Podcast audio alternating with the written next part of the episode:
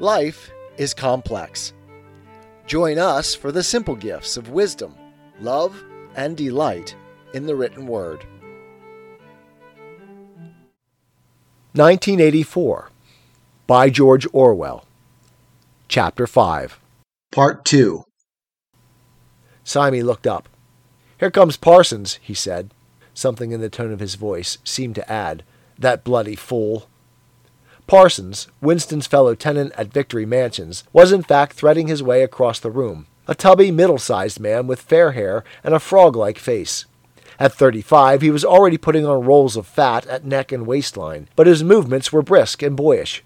His whole appearance was that of a little boy grown large, so much so that although he was wearing the regulation overalls, it was almost impossible not to think of him as being dressed in the blue shorts, gray shirt, and red neckerchief of the spies.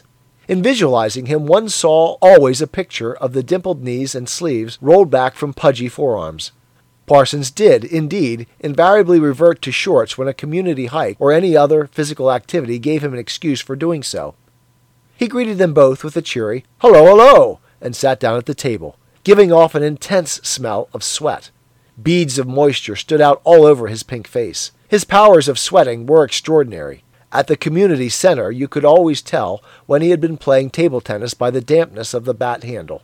Syme had produced a strip of paper on which there was a long column of words, and was studying it with an ink pencil between his fingers. Look at him working away in the lunch hour, said Parsons, nudging Winston. Keenness, eh? What's that you've got there, old boy? Something a bit too brainy for me, I expect. Smith, old boy, I'll tell you why I'm chasing you. It's that sub you forgot to give me.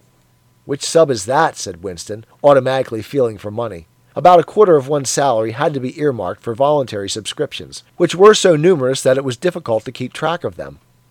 For Hate Week, you know, the House by House Fund. I'm treasurer for our block. We're making an all out effort, going to put on a tremendous show. I tell you, it won't be my fault if Old Victory Mansions doesn't have the biggest outfit of flags in the whole street.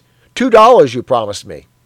Winston found and handed over two creased and filthy notes, which Parsons entered in a small notebook, in the neat handwriting of the illiterate. By the way, old boy, he said, I hear that little beggar of mine let fly at you with his catapult yesterday.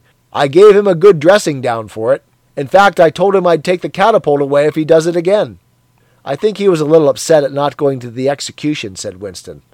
Ah, well, what I mean to say shows the right spirit, doesn't it?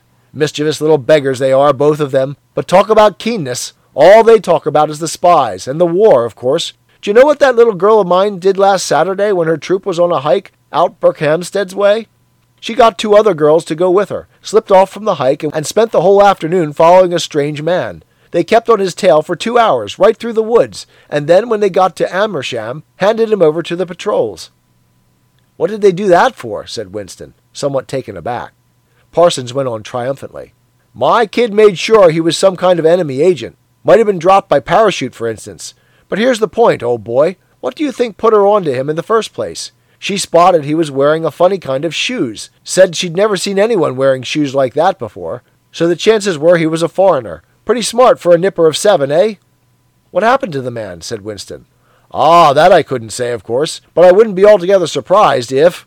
Parsons made the notion of aiming a rifle and clicked his tongue for the explosion. Good, said Syme abstractedly, without looking up from his strip of paper. Of course we can't afford to take chances, agreed Winston dutifully. What I mean to say, there is a war on, said Parsons. As though in confirmation of this, a trumpet call floated from the telescreen just above their heads. However, it was not the proclamation of a military victory this time, but merely an announcement from the Ministry of Plenty. Comrades, cried an eager youthful voice, Attention, comrades! We have glorious news for you. We have won the battle for production. Returns now completed of the output of all classes of consumption goods show that the standard of living has risen by no less than 20% over the past year. All over Oceania this morning there were irrepressible spontaneous demonstrations when workers marched out of factories and offices and paraded through the streets with banners voicing their gratitude to Big Brother for the new happy life which his wise leadership has bestowed upon us. Here are some of the completed figures. Foodstuffs. The phrase, our new happy life, recurred several times. It had been a favorite of late with the Ministry of Plenty. Parsons, his attention caught by the trumpet call, sat listening with a sort of gaping solemnity, a sort of edified boredom. He could not follow the figures, but he was aware that they were in some way a cause for satisfaction. He had lugged out a huge and filthy pipe, which was already half full of charred tobacco. With the tobacco ration at a 100 grams a week, it was seldom possible to fill a pipe to the top. Winston was smoking a victory cigarette, which he held carefully horizontal. The new ration did not start till tomorrow, and he had only four cigarettes left. For the moment, he had shut his ears to the remoter noises and was listening to the stuff that streamed out of the telescreen. It appeared that there had even been demonstrations to thank Big Brother for raising the chocolate ration to 20 grams a week. And only yesterday, he reflected, it had been announced that the ration was to be reduced to 20 grams a week. Was it possible that they could swallow that after only 24 hours? Yes, they swallowed it. Parsons swallowed it easily with the stupidity of an animal. The eyeless creature at the other table swallowed it fanatically, passionately, with a furious desire to track down, denounce, and vaporize anyone who should suggest that last week the ration had been 30 grams. Syme, too, in some more complex way, involving double think, Syme swallowed it. Was he, then, alone in the possession of a memory? The fabulous statistics continued to pour out of the telescreen. As compared with last year, there was more food, more clothes, more houses, more furniture, more cooking pots, more fuel, more ships, more helicopters, more books, more babies, more of everything except disease, crime, and insanity. Year by year and minute by minute, everybody and everything was whizzing rapidly upwards. As Syme had done earlier, Winston had taken up his spoon and was dabbling in the pale colored gravy that dribbled across the table, drawing a long streak out of it into a pattern. He meditated resentfully on the physical texture of life. Had it always been like this? Had food always tasted like this? He looked round the canteen. A low ceilinged, crowded room, its walls grimy from the contact of innumerable bodies, battered metal tables and chairs, placed so close together that you sat with elbows touching, bent spoons, dented trays, coarse white mugs, all surfaces greasy, grime in every crack, and a sourish composite smell of bad gin and bad coffee and metallic stew and dirty clothes. Always in your stomach and in your skin there was a sort of protest a feeling that you had been cheated of something that you had a right to. It was true that he had no memories of anything greatly different. In any time that he could accurately remember, there had never been quite enough to eat. One had never had socks or underclothes that were not full of holes. Furniture had always been battered and rickety. Rooms underheated. Tube trains crowded. Houses falling to pieces. Bread dark colored. Tea a rarity. Coffee filthy tasting. Cigarettes insufficient nothing cheap and plentiful except synthetic gin. And, though of course it grew worse as one's body aged, was it not a sign that this was not the natural order of things, if one's heart sickened at the discomfort and dirt and scarcity, the interminable winters, the stickiness of one's socks, the lifts that never worked, the cold water, the gritty soap, the cigarettes that came to pieces, the food with its strange evil tastes, why should one feel it to be intolerable unless one had some kind of ancestral memory that things had once been different? He looked round the canteen again. Nearly everyone was ugly, and would still have been ugly even if dressed otherwise than in the uniform blue overalls. On the far side of the room, sitting at a table alone, a small, curiously beetle like man was drinking a cup of coffee, his little eyes darting suspicious glances from side to side. How easy it was, thought Winston, if you did not look about you, to believe that the physical type set up by the party as an ideal tall, muscular youths and deep bosomed maidens, blond haired, vital, sunburnt, carefree existed, and even predominated. Actually, so far as he could judge, the majority of people in Airstrip 1 were small, dark, and ill favored. It was curious how that beetle like type proliferated in the ministries little dumpy men, growing stout very early in life, with short legs, swift scuttling movements, and flat, inscrutable faces with very small eyes. It was the type that seemed to flourish best under the dominion of the party. The announcement from the Ministry of Plenty ended on another trumpet call and gave way to tinny music. Parsons, stirred to vague enthusiasm by the bombardment of figures, took his pipe out of his mouth. The Ministry of Plenty's certainly done a good job this year, he said with a knowing shake of his head. By the way, Smith, old boy, I suppose you haven't got any razor blades you can let me have? Not one, said Winston. I've been using the same blade for six weeks myself. Ah, well, just thought I'd ask you, old boy. Sorry, said Winston. The quacking voice from the next table, temporarily silenced during the ministry's announcement, had started up again, as loud as ever.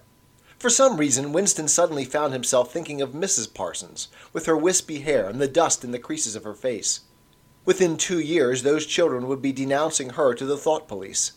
Mrs. Parsons would be vaporized. Syme would be vaporized. Winston would be vaporized. O'Brien would be vaporized. Parsons, on the other hand, would never be vaporized.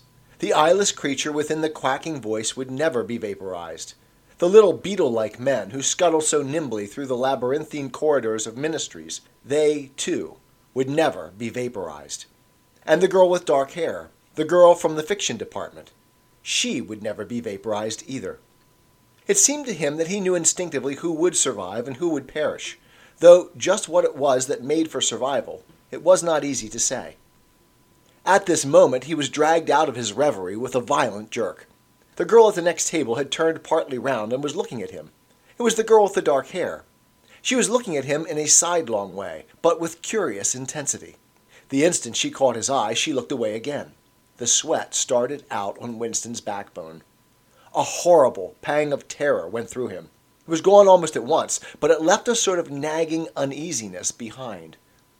Why was she watching him? Why did she keep following him about? Unfortunately, he could not remember whether she had already been at the table when he arrived, or had come there afterwards. But yesterday, at any rate, during the two minutes' hate, she had sat immediately behind him when there was no apparent need to do so. Quite likely her real object had been to listen to him and make sure whether he was shouting loudly enough. His earlier thought returned to him.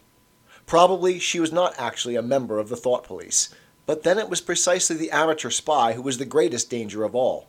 He did not know how long she had been looking at him, but perhaps for as much as five minutes, and it was possible that his features had not been perfectly under control. It was terribly dangerous to let your thoughts wander when you were in any public place, or within range of a telescreen. The smallest thing could give you away a nervous tic, an unconscious look of anxiety, a habit of muttering to yourself, anything that carried with it the suggestion of abnormality, of having something to hide.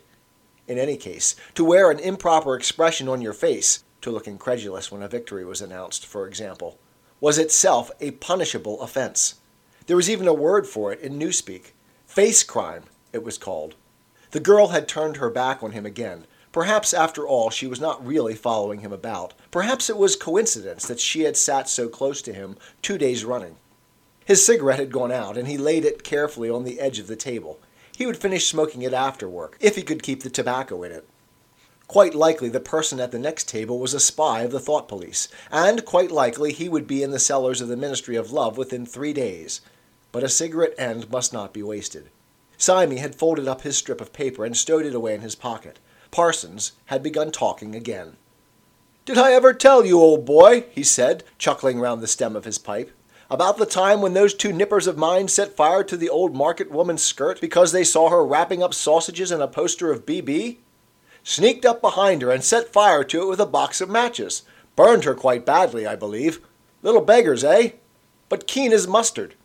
That's a first rate training they give them in the spies nowadays, better than in my day, even. What do you think's the latest thing they've served them out with? Ear trumpets for listening through keyholes. My little girl brought one home the other night. Tried it out on our sitting room door and reckoned she could hear twice as much with her ear to the hole. Of course, it's only a toy, mind you. Still gives them the right idea, eh? At this moment, the telescreen let out a piercing whistle. It was the signal to return to work. All three men sprang to their feet to join in the struggle round the lifts, and the remaining tobacco fell out of Winston's cigarette. Tis the gift to be simple. Tis the gift to be free. Tis the gift to come down where we ought to be. And when we find ourselves in the place just right, twill be in the valley of love and delight. When true simplicity is gained, to bow and to bend, we will not be ashamed. To turn, turn will be our delight, till by turning, turning, we come round right.